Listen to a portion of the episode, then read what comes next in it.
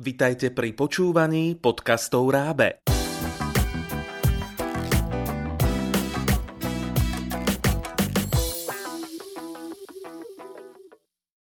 Zaujíma vás, ako je to s ochranou osobných údajov v podmienkach škôl a školských zariadení pri vyučovaní na diaľku? Vypočujte si podcast odborníčkou magistrov Katarínou Tamašovou Karačaniovou, ktorá podrobne rozoberie danú tematiku.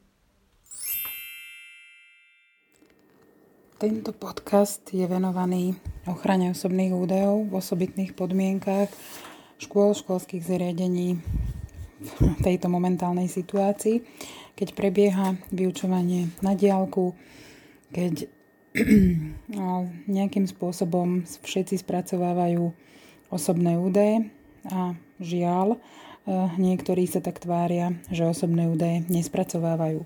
Práve preto vzniká aj tento podcast, aby som aj týmto upozornila na to, že existuje osobitná metodika e, na súlad a spracúvanie osobných údajov v prostredí škôl. Táto metodika platí a, od mája 2018, mm, čiže je to spracované na metodiku spracovania osobných údajov v súlade s GDPR a s našim zákonom o ochrane osobných údajov 18 roku 2018. A veľmi dôležitá informácia je tá, že aj v tomto období, mimoriadnom období, keď sú školy uzatvorené, platí zákon o ochrane osobných údajov, platí GDPR a platia základné princípy a práva, ktoré, teda medzi ktoré treba, aby sme si uvedomili, že patrí aj najlepší záujem dieťaťa, právo na súkromie dieťaťa a to, že dieťa zastupuje jeho zákonný zástupca. Čiže to znamená, že mali by sme a musia sa dodržiavať zásady, základné princípy pri spracovaní osobných údajov. Treba zvažovať, aké informácie žiadame, aké informácie spracovávame a akým spôsobom ich spracovávame. Zásady ochrany osobných údajov vždy začínajú v základných zásadách. Od paragrafu 6 až 9 ich nájdete v zákone o ochrane osobných údajov. A ďalší veľmi dôležitý paragraf je potom paragraf 13 eh, zákona o ochrane osobných údajov, ktorý hovorí o zákonnosti. Osobné údaje musia byť spracúvané a vždy budem pripomínať to, že aj v tomto mimoriadnom období vždy spravodlivo, transparentne a zákonne. Práve tá zákonnosť je potom teda riešená aj v paragrafe 13 zákona o ochrane osobných údajov. A stále platí, že osobné údaje mali by byť získavané len na konkrétny a zákonný účel stále platí zásada minimalizácie osobných údajov, čo znamená vo vašom ponímaní to, že nemali by ste, alebo nespracúvajte osobné údaje, ktoré nepotrebujete, kde neviete zadefinovať účel spracúvania osobných údajov, čiže nespracovávajme osobné údaje len preto, aby sme ich pre istotu niekde mali a vyrobíme si s tým len, len problémy do budúcna, aby sme vedeli potom preukázať, ako sme s týmito osobnými údajmi nakladali, na čo sme ich vôbec spracovávali a tak ďalej. A osobné údaje by mali byť priebežne aktualizované, a nemali by sa uchovávať dlhšie, než to dovoluje účel ich spracovania. A tá naša každodenná problematika asi je tá, že málo kedy máme, máme správne, alebo teda potrebne zadefinované, um, zadefinovaný účel spracovania osobných údajov. A veľmi dôležitá informácia pre štatutárov, čiže pre riaditeľov škôl, školských zariadení, ale aj starostov, ktorí v tomto sú štatutári a teda pre materské školy, školské zariadenia, aj základné školy, ktoré nemajú právnu subjektivitu, ktorí vystupujú v pozícii prevádzkovateľa.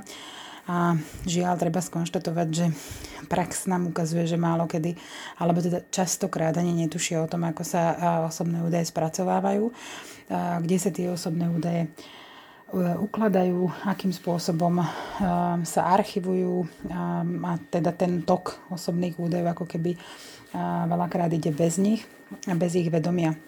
Pričom stále budem upozorňovať na to, prevádzkovateľ je zodpovedný za súlad spracovania osobných údajov v súlade teda s GDPR alebo aj v súlade so zákonom o ochrane osobných údajov. A veľakrát, keď sme prechádzali na nový zákon o ochrane osobných údajov a GDPR, sme tak počúvali všelijaké informácie, čo všetko nové nám to prinieslo. A ja vždy upozorňujem na to, že v podstate, ak by sme si to tak porovnali, tak prinieslo nám to dokopy možno 6 nových povinností oproti starému zákonu, s ktorým sme do toho roku 2018 pracovali, teda v zmysle zákona 122 z roku 2013. Nová tá povinnosť, ktorá teda nám vyplýva zo nového zákona o ochrane osobných údajov, je povinnosť vedenia záznamov o spracovateľských činnostiach, povinnosť určenia zodpovednej osoby, informačná povinnosť, oznamovacia povinnosť voči úradu v prípade porušenia bezpečnosti ochrany osobných údajov, čiže tzv. bezpečnostné incidenty do 72 hodín. A potom tu máme rozšírenie práv dotknutých osôb a tzv. posúdenie vplyvu, alebo teda mm, mm, nejaké, nejaká vnútorná dokumentácia na ochranu osobných údajov, s ktorými vieme preukázať to, že sme posúdili vplyv na riziko spracovania osobných údajov.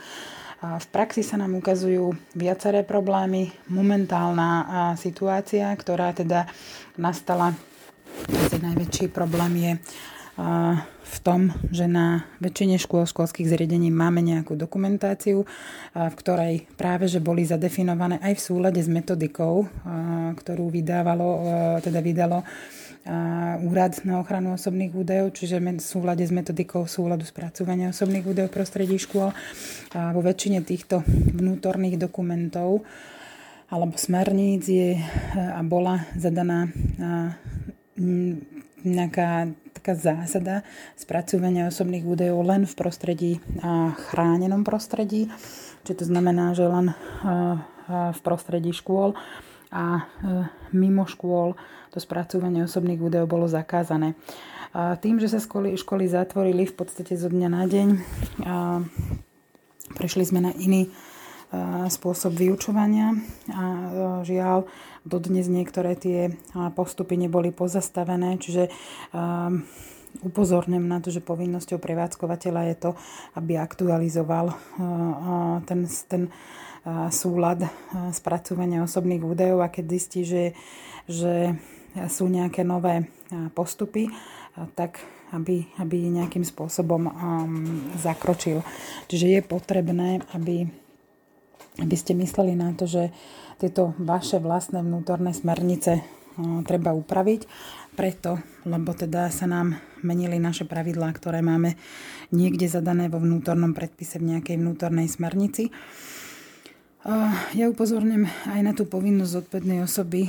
Naozaj je to taká problematika, že boli sme povinní, alebo školy boli povinné určiť si zodpovednú osobu. Veľakrát máme zodpovedné osoby určené, veľakrát máme určené externé firmy. Žiaľ, teraz v praxi sa nám to ukazuje, že tie externé firmy sa častokrát tvária tak, ako by nevedeli o tom, že, že nejaké tie podmienky sa nám zmenili. Čiže žiadne upozornenie, žiadne ja to teda tak hovorím trošku nátvrdo, žiadne plnenie si povinností, ktoré im ukladá zákon, že majú monitorovať spracúvanie osobných údajov a poskytovať poradenstvo v rámci spracúvania osobných údajov. Pretože ak by tie údaje, alebo teda tieto úlohy e, si plnili, tak, tak by na to upozornili už minimálne niekedy okolo konca marca, že pozor, vy ste prešli na iný spôsob spracovania osobných údajov, než ste to robili doteraz. A je potrebné meniť e, nejaké pravidlá, aspoň, alebo teda e, aspoň minimálne zakročiť v tom, že pozastaviť činnosť alebo pozastaviť platnosť niektorých tých e, smerníc na obdobie, kým teda prebieha vyučovanie na diálku. Možno tak netradične budem vám klásť otázky ja. A e, tie otázky budem klásť viac menej preto, aby ste sa zamysleli nad tým, či spracúvávate osobné údaje v súlade so zákonom, či viete ako riaditeľ alebo prevádzkovateľ ako sa nakladá s osobnými údajmi. Veľakrát naozaj sa stretávame s úlohami pošli nahrávku takú, pošli video nahrávku ako, ja neviem, recituješ básničku, pošli video nahrávku ako nacvičuješ mostík napríklad telocvikárovi a tak ďalej. Čiže niektoré naozaj informácie také, ktoré neviem, či sú nutné a to bude už teda na rozhodnutí prevádzkovateľa, že či vôbec tieto požiadavky boli nutné alebo sú nutné. Ak aj sme žiadali takéto nahrávky, tak či teda riaditeľ vie o tom a prevádzkovateľ vie o tom, že vôbec sme takéto nahrávky žiadali alebo nejaké fotky sme žiadali, či to poslalo dieťa samo alebo teda ešte keď teda zoberieme do úvahy, že neplnoleté dieťa, alebo so súhlasom rodičov. Ak by bolo treba, či by ste vedeli potom preukázať do budúcna takéto súhlasy, ktoré teda sú aplikované na tú konkrétnu situáciu. Ja tu upozorním na to, že pozor, ten, to, že máme súhlas, ešte to neznamená, že vždy to bude zákonné spracúvanie osobných údajov, lebo niekedy naozaj tie súhlasy um, sú um, jednoducho naskoncipované tak, že nemajú nič spoločné eh, so zákonom. Už keď sme teda žiadali tie eh, nejaké videonahrávky, tak či vie ten prevádzkovateľ, ako sa s nimi nakladá, kde sa archivujú, eh, kde si ich konkrétny učiteľ stiahuje, či do svojho počítača, či do školského počítača, či, či to niekde má uložené na, vo svojom telefóne a tak ďalej. Či máme informáciu, že keď už žiadame takéto náhrávky, tak či ich vidí len učiteľka dotyčná, teda tzv. oprávnená osoba zo zákona, alebo aj všetci ostatní príslušníci rodinní. A, a teda či si uvedomuje, že v tak, uvedomujeme, že v takomto prípade ide o neoprávnené, naklada, neoprávnené nakladanie s osobnými údajmi či sme vedeli alebo vieme zabezpečiť, aby sa na takýchto videonahrávkach nemotali aj iní členovia rodiny a toho konkrétneho žiaka, pretože my máme spracovávať, keď už, tak len jeho osobné údaje a neosobné údaje jeho brata škôlkára možno. A, a či si uvedomujeme, že keď teda už spracúvame takéto osobné údaje, kde všade sa potom oni neskôr môžu ostať, lebo možno teraz nevidíte v tom nejaký a, veľký problém, ale že či si vôbec uvedomujete tú zodpovednosť prevádzkovateľa, že vy ste im nariadili, aby učili z domu, ale mali ste im určite aj podmienky, ako, ako spracúvať e, pri tomto osobné údaje. Či ste ich poučili na nové podmienky spracúvania, či ste si preverili súhlasy zákonných zástupcov, lebo máme veľakrát nejaké, nejaké súhlasy zákonných zástupcov, ale vie, veľakrát tieto súhlasy na spracúvanie nejakých fotiek alebo video nahrávok sú riešené z nejakých akcií, školských akcií a nie z domáceho prostredia toho dieťaťa. A,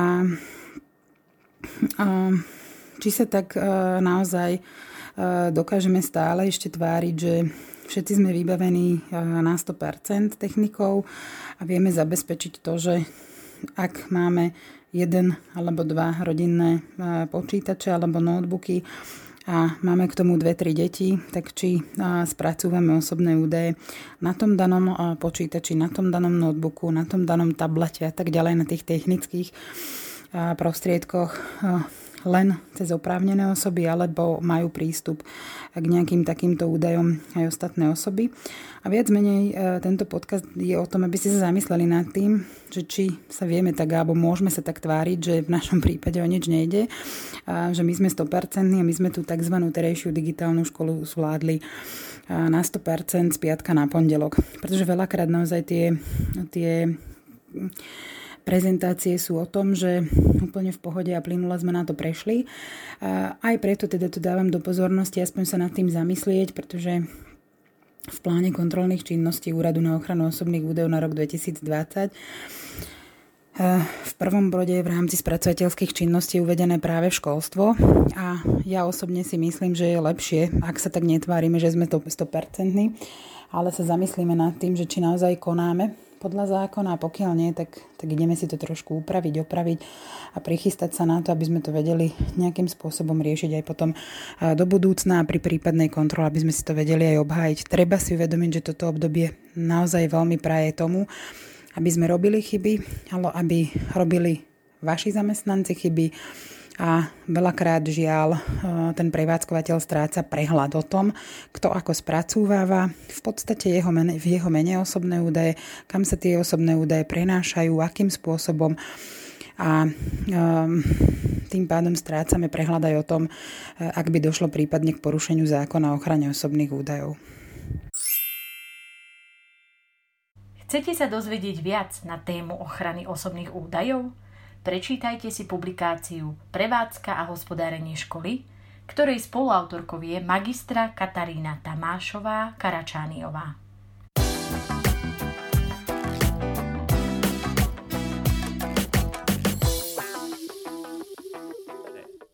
Pripravilo pre vás Rábe, partner pre vzdelávanie na Slovensku www.rábe.sk.